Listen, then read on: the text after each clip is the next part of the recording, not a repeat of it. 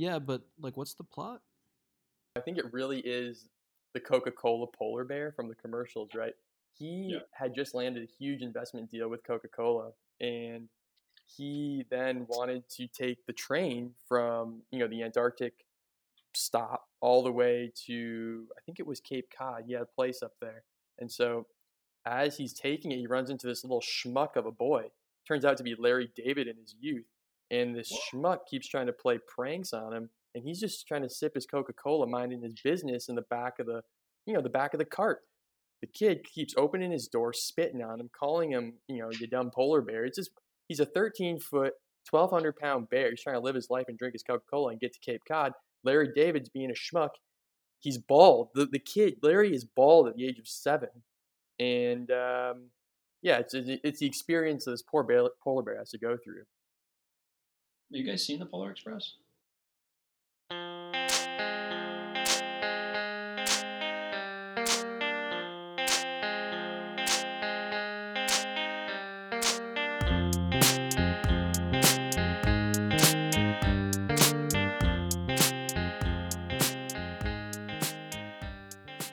Welcome to Footy Fellas, coming at you from Chicago and Minnesota, the states most known for their popcorn, popped corn, pops corn, and can of pop.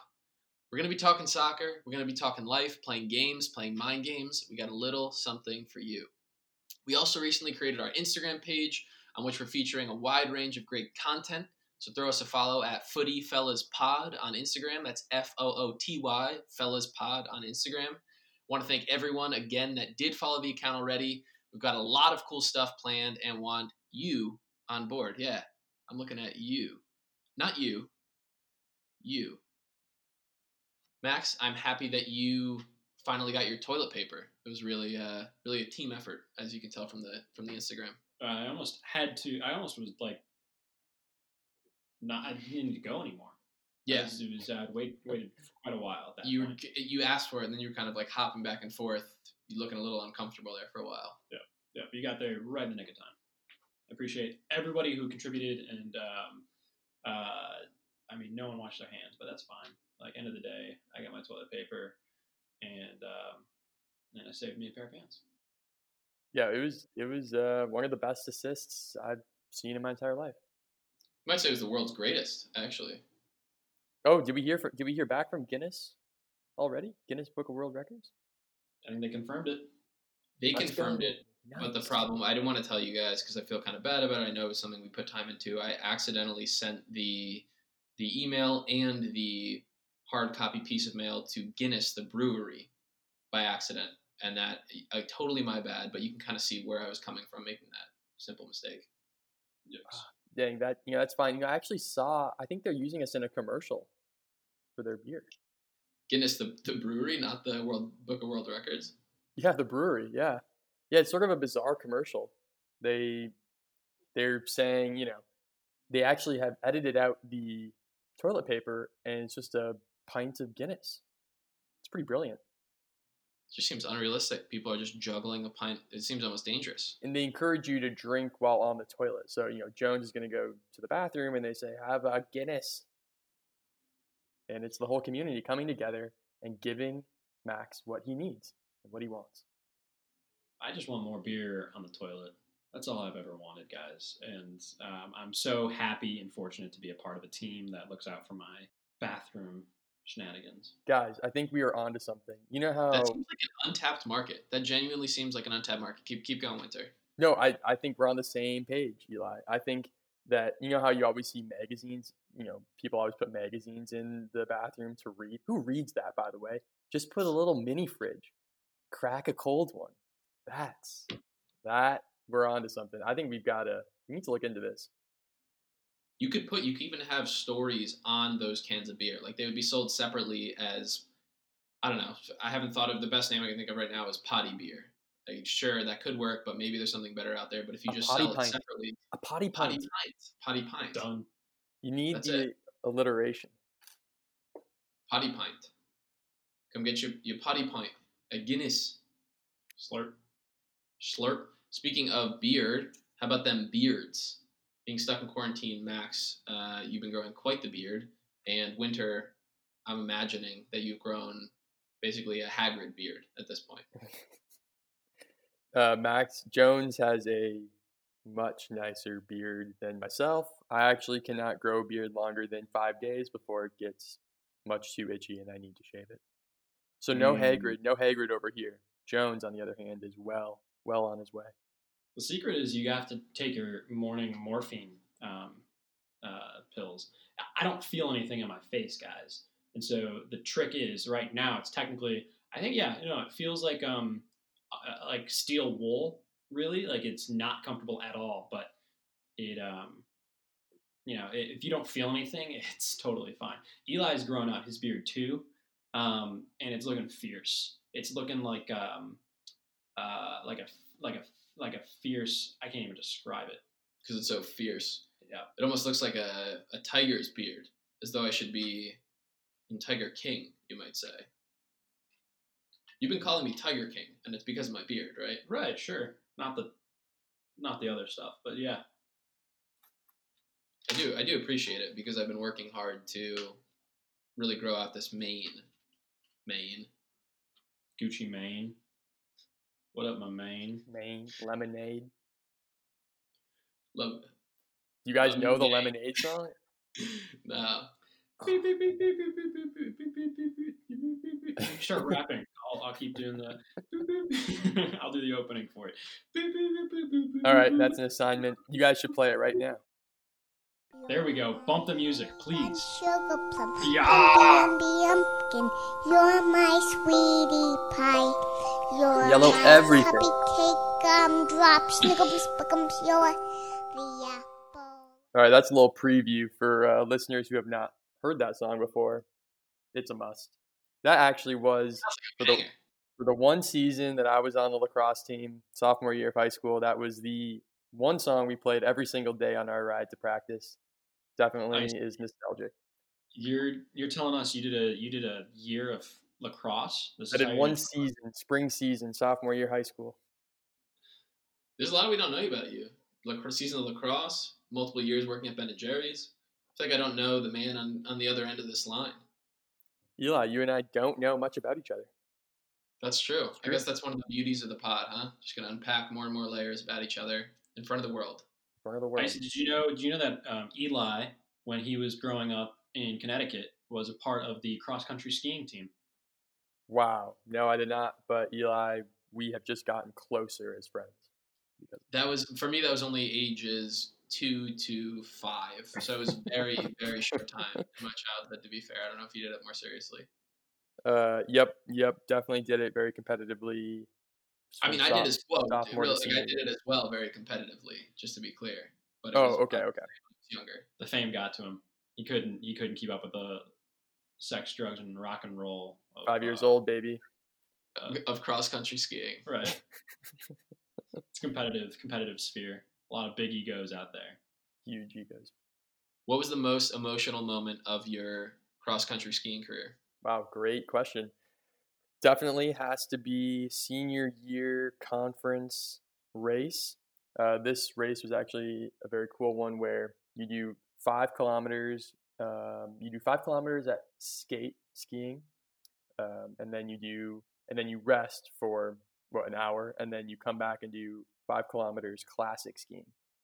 I was in like tenth place at the end of the skate skiing, and then I clawed my way up to sixth in the after the classic, and I got sixth overall. It was I huge. I was One so me. hyped that uh, I screamed crossing the finish line. I was just like jacked. I was exhausted, but I'd like let out this crazy roar. it was awesome. I got tackled by the team. It was great. I'm emotionally hyped just listening to that story. That's so cool. I can already see the YouTube video that I accidentally stumble upon in a couple days, like top ten emotional cross country skiing finishes. Dude, if I I would absolutely pay a considerable amount of money to go back in time and get a video of that moment. You were racing what? Sixth graders? Fifth graders? this was high school. This was senior year of high school. Okay, so you were a senior racing fifth graders, sixth fifth graders. grade, What- sixth grade. What, what, oh, what were the, how, how old were the competitors? I'm sorry. Yeah, they were 12, 11, and 12. So I think that's what fifth, sixth. I see him winning the race, and he's across the finish line, like screaming, shrieking, and his teammates are running over to them, and they're all like these slight, you know, like sixth graders, fifth graders running over, and they're like jumping on him, and he's like, like throwing them off and celebrating. They're flying, they're happy, but they're terrified. And parents on the sideline, like, what is going? Who is this guy? He's Yeah. a full beard.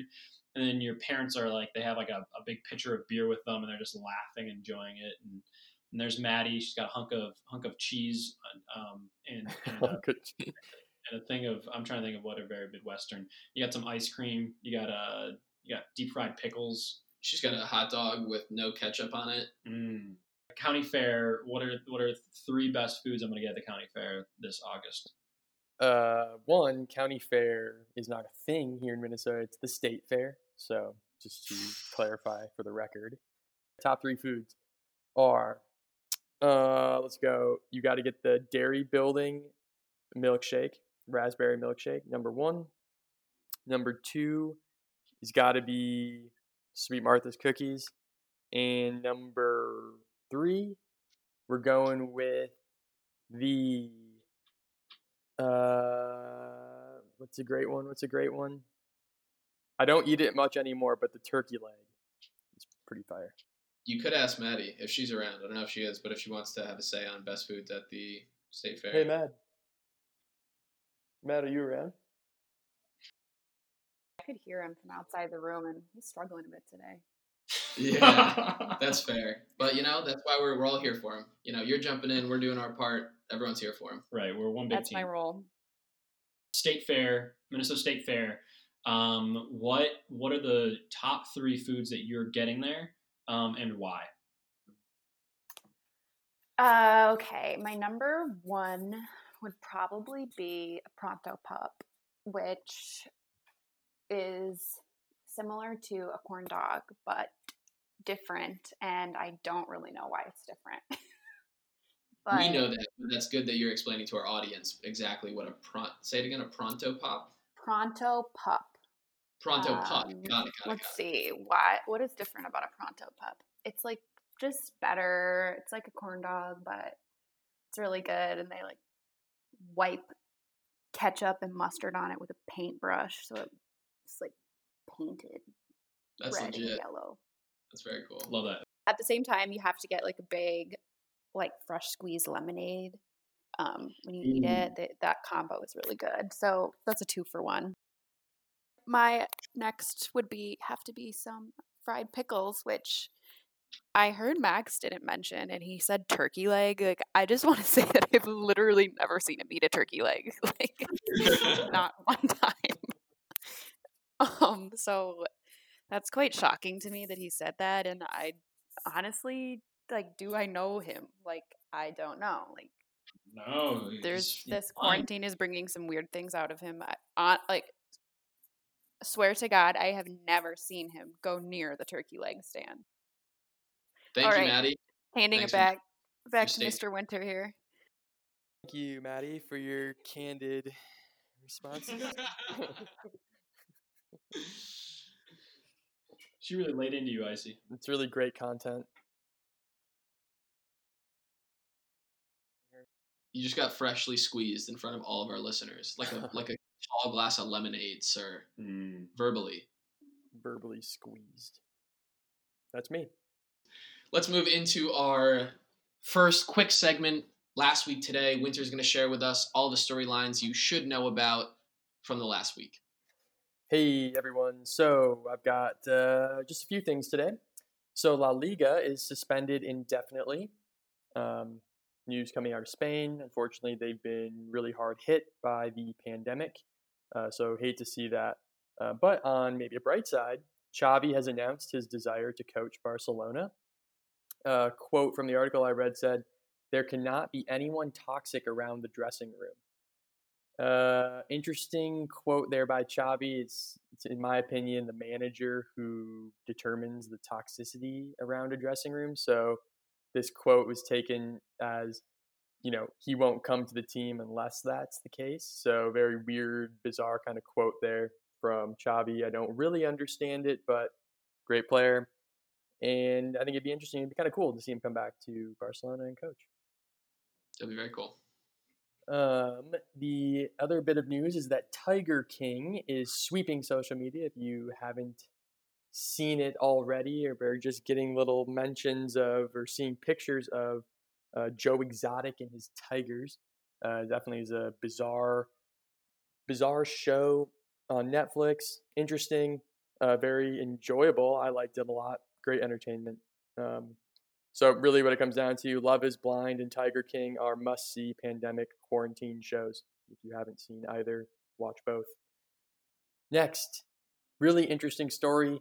I was perusing the internet, fell down a Twitter hole, and found this wonderful little uh, fun fact that you can now use at any party or any chit chat. You know, little small talk. So, ever wonder how Triscuit got its name? maybe you're thinking, okay, play on play on words with biscuit and try, so like three layers of whatever biscuit. No, you're wrong. Don't even don't even go down that hole. Long story short, in the early 1900s, Triscuit was run out of Niagara Falls, and their big selling point being baked by electricity. They were the only food on the market prepared by this 1903 process. And Baked, and literally as in created yes, electrically. They, they created it were created out of thin air. biscuit. Wow. Yep. makes Electri City now how they got the biscuit. Triscuit means electricity biscuit. There you have it. Electricity biscuit. Triscuit. That's your fun fact. That's the news last week, this week, and of course, all of us here at Footy Fellas uh, hope you are safe and healthy and are social distancing responsibly in this crazy world we are living. Thank you for those headlines, Winter, keeping everyone up to date on news they should know at the moment. Going to throw it to Jones for our rank order segment, where he's ranking something very important to all of us our fingers. what you're probably thinking to yourself is, all right, how do you how do you differentiate between the fingers on your right hand versus the fingers on your left hand? What I've taken as a given and accepted um, statement maxim across the world is that the right hand is just objectively better than the left hand. So don't even argue. We can get into that, but we're not. We're going to accept that the right hand is better um, and talk about the right-handed fingers in particular. Um, so at number five, at number five we have the ring finger. All right, this shouldn't be much of a surprise to you guys. Um, you can't do much with it. All right, it's good for bling, but but that's about it. That really is about it. It doesn't move much on its own. It's highly dependent on the others. You, you don't you really don't need it. Um, number four is the pinky finger, which is um, I'm a huge fan. I think it's great at clearing your ears. Um, uh, it also helps you look really really fancy if you're like sipping from a teacup, sipping from a teacup. Um, but uh, and it's also good for blowing. You can have a pinky ring finger, but um, and that's kind of the edge that it has on the ring finger. But other than that, it's still it's still number four because your top three are clearly far far away the best three. Um, number three is the middle finger. Um, it carries with it a significance that you don't have with the other fingers. You can flash that finger at others, and it sends a it sends a message. It sets the tone. Um, uh, it is the it's the longest. Subjectively, it's the biggest finger you got. So it's kind of I mean from a length perspective, um, which which is pretty cool. Um, and you have to give it some merit. Um, and it's in the middle, so it's like the it's like the the lead singer, right? It's kind of like the, the the front man of the of the hand. The right hand there. band. Yeah, the hand band.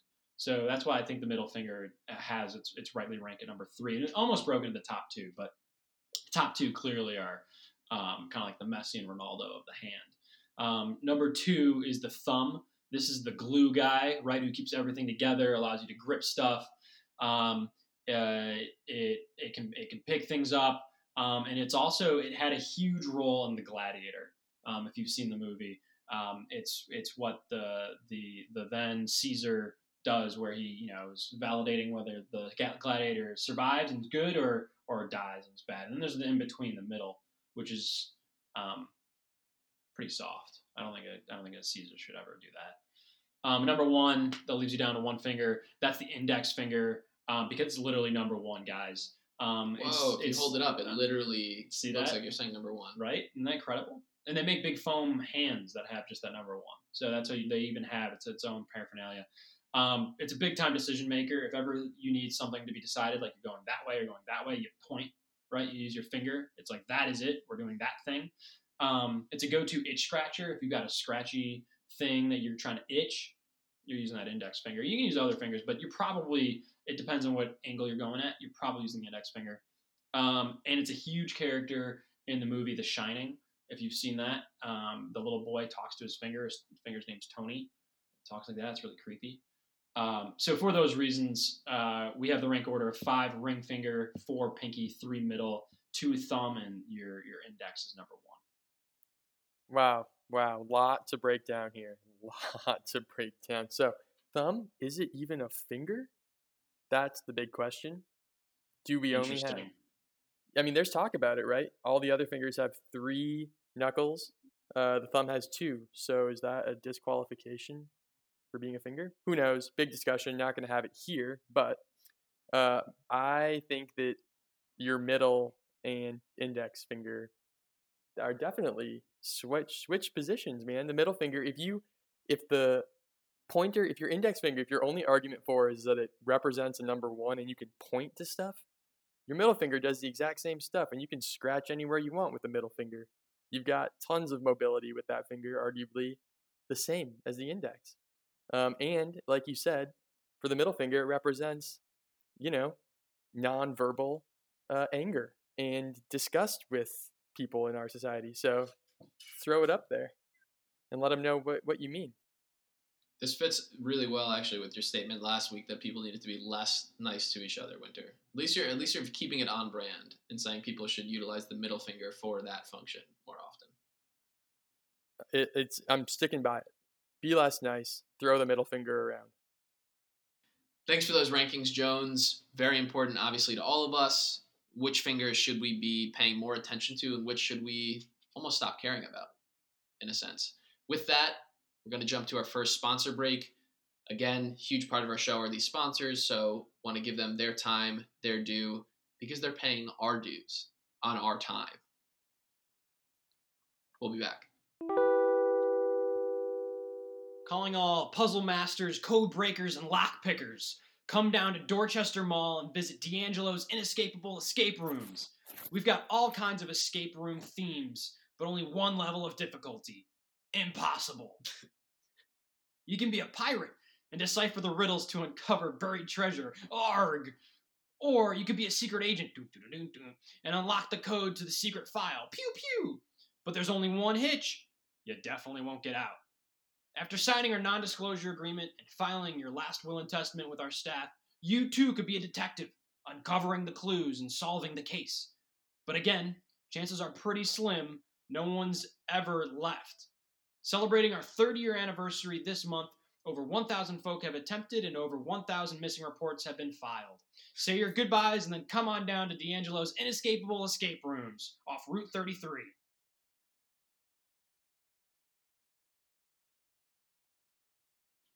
They're just You're saying you, you want you're just in it for the challenge, or explain to me why, after hearing their pitch, why you'd want to go there. Yeah, absolutely. You know, it's it's they're really just challenging. They're pretty much saying, "Come on, you can't win. No one has. Give us your best shot." And I'm better than that. So they're baiting you. You like that, they, that, that they're baiting you to come in. Yes, and I think I am the egotistical, just chud who they are targeting, and that's who they get.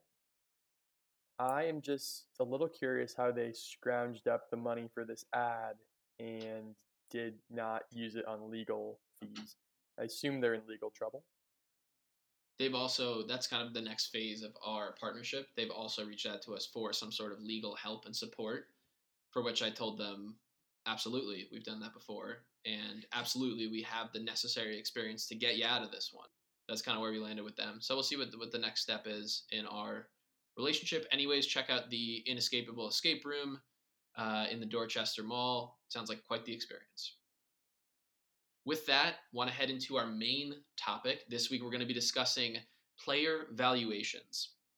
Is it worth it for clubs to be paying these massive transfer fees that they've been paying, especially in the last three, four years, to obtain big name players such as Neymar, João Felix, Griezmann, Ronaldo, Pogba, to name a few. I want to start off the segment by actually getting a little bit of crowd participation here. So I'm going to throw both of you into it and see how we do. I'm Going to start off with a little bit of Price is Right, Transfer Market Edition. Hype. So we'll go quickly for each one. We'll go Jones, then Winter. I'm gonna I'm gonna name a player. I'll tell you when they got transferred and how old they were when they got transferred. You're gonna tell me how much you think the how much you think was paid for them by the club that obtained them. Cool. All right, starting off with Gareth Bale, who was transferred to Real Madrid in 2013. He was 24 years old. God. Um, are we doing pounds? or Looking for doing numbers here. Dollars, dollars. Dollars, American dollars. Oh, Converted it to American go- dollars, so all of us can understand. Okay, so let's go. Let's go. 100, 105 million dollars. Winter. I think it was 150 million. Okay. It was 131 million pounds. Uh, Oh. dollars. 131 million dollars back in 2013, 2014. Wow. Let's go Pogba next. Pogba was transferred to Manchester United in 2016, and he was also 24 years old. Jones. Um. A, okay, so he was. I remember it was around ninety. Was that pounds? Uh, or was that euros? Uh, so I'll throw him. I'll throw him one twenty-five. One hundred twenty-five uh, million American dollars. Winter. Okay, yep. In Price is Right fashion, 125 million and one dollar. well, Price is Right fashion still gets you the L there, unfortunately, because it was 116 million dollars. Let's go. Max closer. Last one here. João Felix, who was transferred to Atletico Madrid in 2019, pretty recently, and he was only 19 years old. Jones. Um. All right. Severe disadvantage playing Price is Right, having to go first every time. But you know what? if you get the price exactly right, you can never lose. So if you get the price right, we're throwing in a free trip to the Minnesota State Fair, Get and outta that's here. and that's on the house, wow. And you can take that one to the bank. I am motivated. Okay, João Felix uh, went for I think around 120, again euros or pounds. So I'm gonna throw him about 100 and one, one 158 million American dollars. Winter I am going to go with 120 million dollars. It was right in between both of you. He went for 139 million dollars. Wow. So these this is kind of just to give you a sense. First, thanks for playing. Secondly, this is kind of give to give you a sense of just how expensive some of these play, players are when they're being transferred from one club to another. The massive amounts of money being paid for them since 2013, since Bale, there's been 10 players that have gone for over $100 million, which is pretty impressive, and obviously a lot of money being exchanged in the game of soccer abroad. And ultimately, to answer the question of is it worth it for these clubs to be paying transfer fees this big? I wanted to quickly break it down in two ways. First, looking at it from a profit and net value, net worth perspective for the clubs themselves. So, literally, is it worth it? Them obtaining these players, is it giving them a boost, a competitive advantage in that their value is being boosted more than the other top clubs around them? So, the first way we're going to do that is comparing each team's jump in overall net worth from the year that they acquired the player through the transfer market and over the next two seasons. So we're going to be looking for Bale, we're going to be looking at the 2013 valuation of Real Madrid and then comparing the jump between 2013 and 2016 to the jump of the top 10 clubs combined. So we're going to be looking at the percentage difference between Madrid's worth in 2013 compared to 2016 versus the average uh, average percentage of average jump of clubs uh, net value percentage in that same time frame. So kind of to just give an idea of these other clubs that didn't make the big money signing that year, are they also just naturally growing? Is it really important to make these signings or not? Question. Quick question. Yes, please. Um, in that time frame, so 2013 to 2016. Yes. Uh, is Bale the only big name transfer that had taken place? Is that something you had? That's a fa- that's a very fair question. Yes, it happens to be the case for him. For the other ones, I'm going to talk about quickly. Not the case. There were other big money transfers that went on, so it is tough to extract each piece. I think of like the profit valuation perspective because there's so many other factors like winning trophies or you know young talent coming up that's hard to account for that adds to performance. Got it. Got it. Okay. Cool. Good question. So, Real Madrid valuation in thir- in 2013, 3.3 billion. Valuation in 2016 before that season was 3.65 billion. That was a percentage difference of 11%. So their net value grew 11% from 2013 to 16 since they acquired Bale uh, with that massive transfer fee. Comparing that to the other top 10 clubs combined from 2013 to 16, the other top 10 clubs had a 44% jump in net value. So, one of the difficulties for Madrid was they were already at the top. It's harder to grow, obviously, when you were all the way at the top. There were some other clubs like Arsenal and uh, Man City that grew tremendously and had an easier time growing. But just one example of how Real Madrid acquiring Bale didn't actually do as much for their net worth as other clubs not making any big money transfers did in that time frame. A couple of other examples Pogba in 2016. Between 2016 and 2019, Man U's net value grew 15%. And in that same time frame, the other top 10 clubs combined grew 23%. So again, bigger than Man U's growth. The last two examples were both in 2017. So for Barcelona, who acquired Dembele, their net worth grew by 11%. And the top 10 clubs combined were uh, net value grew by 20%. So again, less than the rest of the clubs around them. And lastly, PSG acquiring Neymar in 2017 their net their uh, net worth grew by 30% actually in the, the following two years, whereas the top other clubs combined grew by 20%. So the one example where a club's net value actually grew more than the other clubs around them by making this big money acquisition was PSG acquiring Neymar in 2017.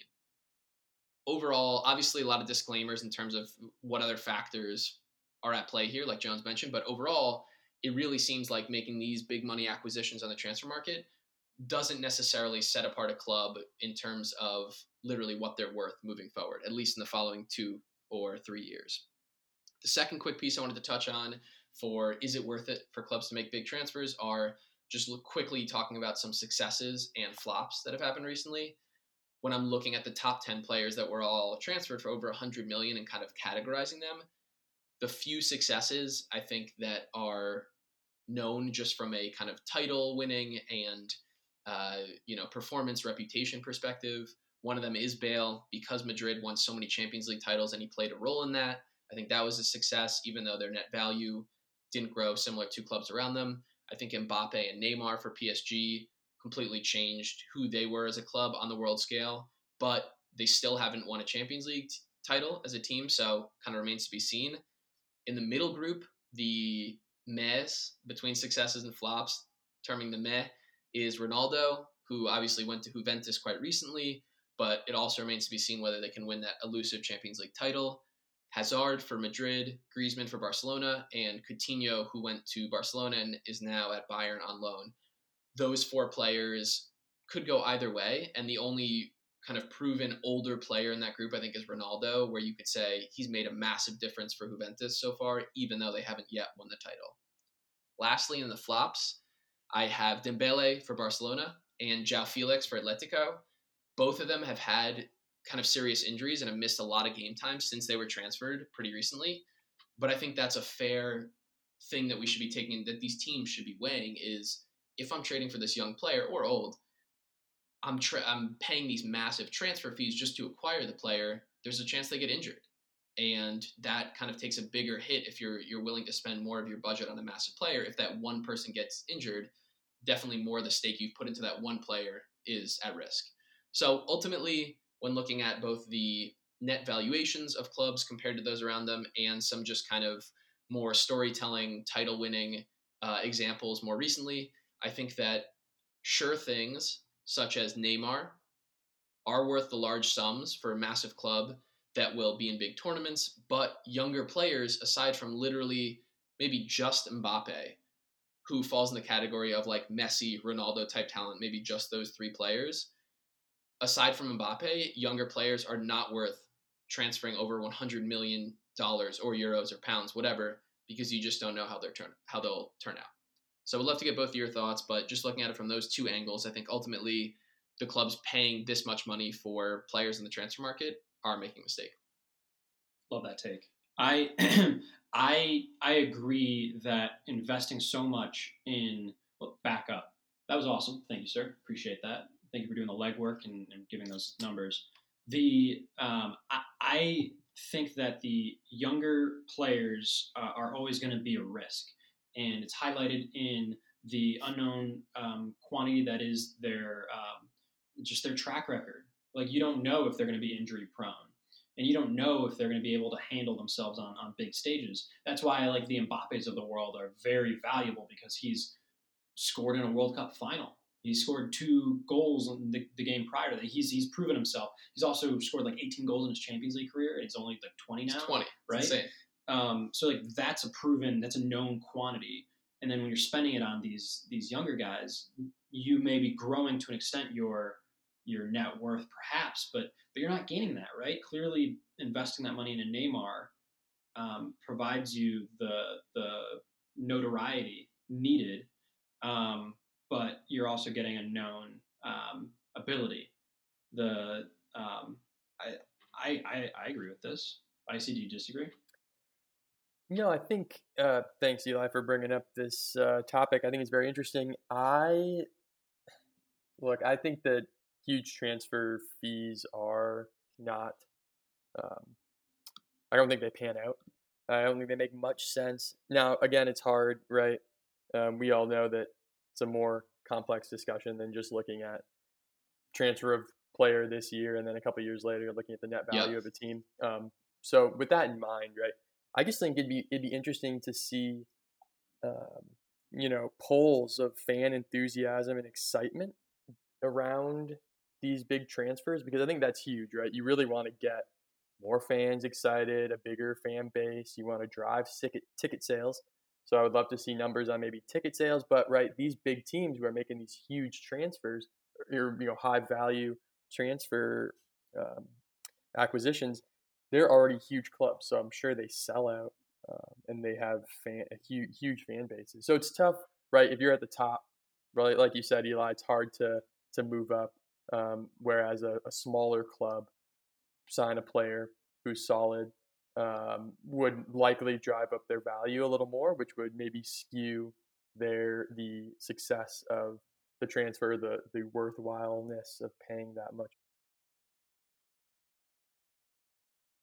Um, I think it has a lot to do with uh, hyping it up, kind of marketing for the team and the season coming up. Like, wow, they're going to break a record signing this player for two hundred million dollars, and people are like, wow, like they must this player must be pretty good. I'm actually going to pay attention now. I think it's a little bit of a marketing gimmick, um, and again, not sure if that's paying off.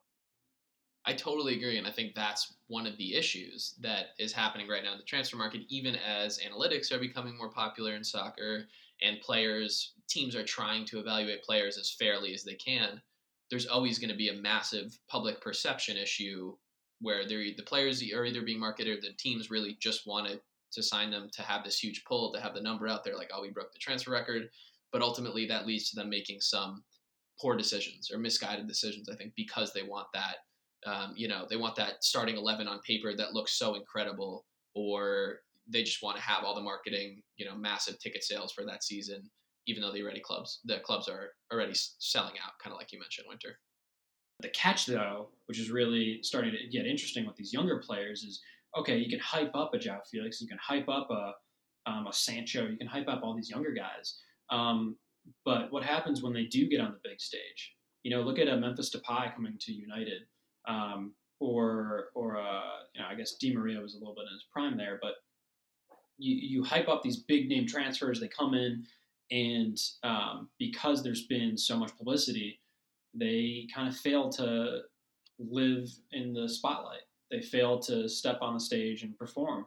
Um, and it's the the more that we continue to value these younger players at a higher cost, I think there's greater variability in how much they're actually able to take on, um, emotionally as well as clearly physically. Um, so you know we can continue to hype it up and make this a big news story based on just the transfer budgets, but um, there is a toll that I believe does come with it, and it warps these players' worlds and it warps their own sense of self worth and value, and um, and potentially could lead players to crumble and fail to to meet the standards that are unreasonably set for them. Absolutely. Yep. Great points all around. If you have any thoughts on player valuations, let us know. We're obviously happy to talk about this more. There's a lot to unpack. With that, we're going to jump into our second sponsor read. Again, thank our sponsors, give them some time in the spotlight, and then head to our last critically acclaimed game, Over Under. Be right back. Local escape artist Tony here. You can call me an escape artist of sorts. I'm sure you and your loved ones are thinking of visiting one of them escape rooms that have become quite popular. They're entertaining for a bit, sure, but have you thought about the absolute nightmare getting stuck in one of those would be? Have you? Don't want you ending up like a dollar hot dog roasting on the New York sidewalk. That's where I come in, as one of the escape artists at Escape Artists LLC. In the last 10 years, I personally have escaped from three jails, two marriages, one bad real estate investment, and over 100 local escape rooms. Our team is full of skilled individuals, and we will set you up with an escape artist that fits in perfectly with your family, like dark haired Jane, Five Seven, and filthy rich Uncle Jerry, or Julius, who has asthma. You'll stroll into the escape room confident, collected, and most importantly, escape artists LL cared for. We've helped families escape from Curry's Escape Room Lounge and Indian Restaurant in Fairchester, Jury's Escape Room at the Courthouse in Worcester, and McFlurry's Escape Room and Concert Venue in Mickchester. Our team is so committed to your success that Jacob, my former colleague, got stuck with a nervous family of eight inside D'Angelo's inescapable escape room at the Dorchester Mall location. Escape like the pros at Escape Artists LLC, where at first you LLC us and then you LL don't. Thanks to Tony and the Escape Artists at Escape Artists LLC for providing some help for those of us that might struggle at escape rooms. I, uh, I'm, I'm signing this guy up. There's a there's a there's a new escape room opening up at uh, Dorchester Mall that uh it's actually been around for a little while. I think I'm gonna swing on over there. Might might call some of the LLC team. Help me out. I like Tony. Yeah. I like Tony too. Now you mentioned I kind of like. Sorry, I like. To, yeah, Tony seems like a cool guy. He seems like a pretty, uh, pretty good dude. It's just nice that we're able to support small businesses of all forms. Those that have been on Shark Tank, those that haven't. You know, it's big for us. Do you think he was joking about escaping from jails? Mm, No, he sounded pretty, pretty legit. Yeah, it sounds like a guy you don't mess with. Sounds like a guy you want to be a part of the family while you're at the escape room, though. Yeah. because of his expertise. For sure. For sure. Uh, the, the guy with asthma sounds right up my alley. There's a lot of uh, a lot of escape rooms out there that are kind of themed that you might not recognize. You know, escape rooms within a McDonald's setup, or escape rooms within a like Indian restaurant or something like that that I wouldn't have thought would make for good escape room locations. But it kind of makes sense. It's very real. It's very Mhm. realistic. Mm-hmm. That's actually that's actually a pretty good transition into our over unders this week, where we're going to be rating things that are over and underrated. Yes, yes, we are. And today I will be doing our over under, and um, it's going to be Tiger King themed. Uh, again, as I mentioned in our last week today uh, bit, Tiger King is sweeping social media, sweeping uh, Netflix, and uh, people love it. So I thought, why not do a little Tiger King theme? Uh, Jones, you'll go first. Eli, you'll go second. And here we here we are. Let's get it. Okay, Jonesy. Over under. Feeding your husband to your tigers. Um, uh, that is that is underrated. Uh, there's no greater satisfaction than feeding um, someone who's betrayed you uh, to to some tigers. Uh, one because tigers are hungry and they need some um, good flesh. None of that roadkill stuff. Um, though you might call him roadkill. And two, uh, it's the perfect crime. They can't ever um, find any evidence if it's all eaten. Thank you.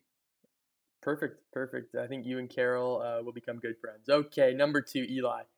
Illegally trafficking tigers. seems pretty overrated to me because I'm against illegally trafficking tigers. And watching the first episode, which is as far as I've gotten, had me kind of emotional seeing all of the tigers walking around in cages, sad. Yes, hanging out with their their buddies, but I think I think trafficking tigers is is overrated. You know, Okay. So we okay, okay, okay. I like it. I like it. Jonesy. Uh, yours is living in Oklahoma.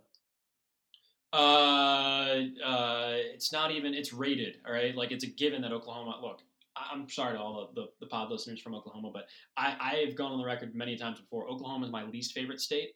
Um, I've stopped there a couple times to get some gas on my way down to other. I think I went to Texas, and it's uh, it's there's nothing there, guys. There's nothing there. They may have these exotic animals, but uh, clearly dangerous and and, and improperly um, handled. Uh, Oklahoma is rated because it is it is not good. Thank you. Over now. All right. Did you all get that uh, email coming from Joe Exotic? Uh, we just lost his ad for next pod. So um, thanks, Oh. Jones. Um, we'll have to you'll have to make it up to us another time. Okay, Eli. Next one: eating expired Walmart meat on pizza. I'm gonna go with. I'm gonna go with rated. Sounds about how you'd expect. All right. That's all. That's all. Okay. All right, Jonesy. Running for president, then governor. um, uh, underrated. You can't underrate how much publicity you got for running uh, for president, which probably then gave you enough clout to easily uh, win the gubernatorial race. So um, underrated. Okay, you're in for a big surprise as you continue on with Tiger King. Okay, Eli. Using dynamite to blow up your watch so you won't have to forfeit it in a legal battle. Wow, that's underrated as hell. Blow, a- actively destroying one of your items, especially something very valuable, special, important, and good looking to you, like that beautiful watch, seems like an underrated way to get out of presenting things in legal battles. So if you're ever worried about a piece of evidence or something like that, definitely just blow it up. That seems like an obvious solution. I'm surprised no one's even tried that before in US or other history. Mm-hmm. Couldn't agree with you more, Eli. I think that's why Joe Exotic is now a hero to many across this country. Okay, Jonesy. Getting your arm ripped off by a tiger and going back to work five days later. Uh, underrated. Uh, what a legend. What an absolute stud. Uh, I know if my homies uh, go out for a nice uh, uh, uh, uh, night, we're going out in the town, and they they've had a tough one, uh, and they're coming back limping and wounded. I'm looking back at them saying, "Get out there, dog! Get out there! Get out there, dog!" And uh, and and so like a hype for my homies. Uh, I'm just rambling at this point. Let's go. Let's do this. Ah. Yep, you know, just just shows commitment and loyalty. Yep, definitely under understood that one. Okay, Eli. Last one of the day. Running a caged tiger business operation similar to your arch nemesis, but convincing hundreds of volunteers and millions of people across the country that your treatment of wild tigers is more humane. I agree that that's overrated. I, I, I won't say I agree because I don't know how you feel, but I say I agree because this is how I was thinking yesterday. Even after the first episode, it seems like what Carol is doing is very similar to what Joe was doing, and that was my one qualm with everything I'd seen so far on screen. Thank you. So to, to, to your statement, I think it's it's overrated, and I'm excited to learn more and watch how it all unfolds.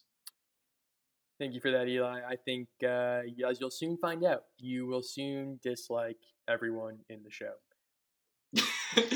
and that's why we love the show because you Love hate all Tiger them. King. Love Tiger King. It's kind of the opposite of a Game of Thrones approach, which I know you guys mentioned at the at the end of last pod, and I kind of just cut it off. But uh, in Game of Thrones, I feel like you end up liking a lot of the characters more and more as it goes on. Here, you, you're saying you just end up hating them all. It's the opposite. Yep, yep. Makes for great TV.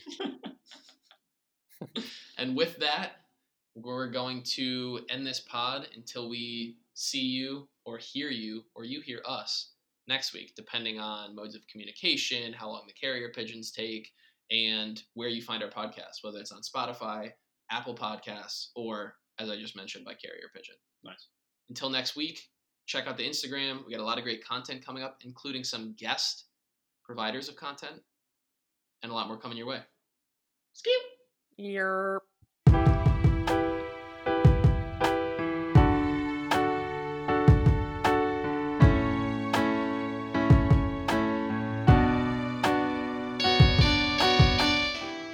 That's why we see polar bears wanting to go to California and buy up property along the along the beach. It's really scary to see how just capitalistic and how much they've ingrained themselves into the society of America.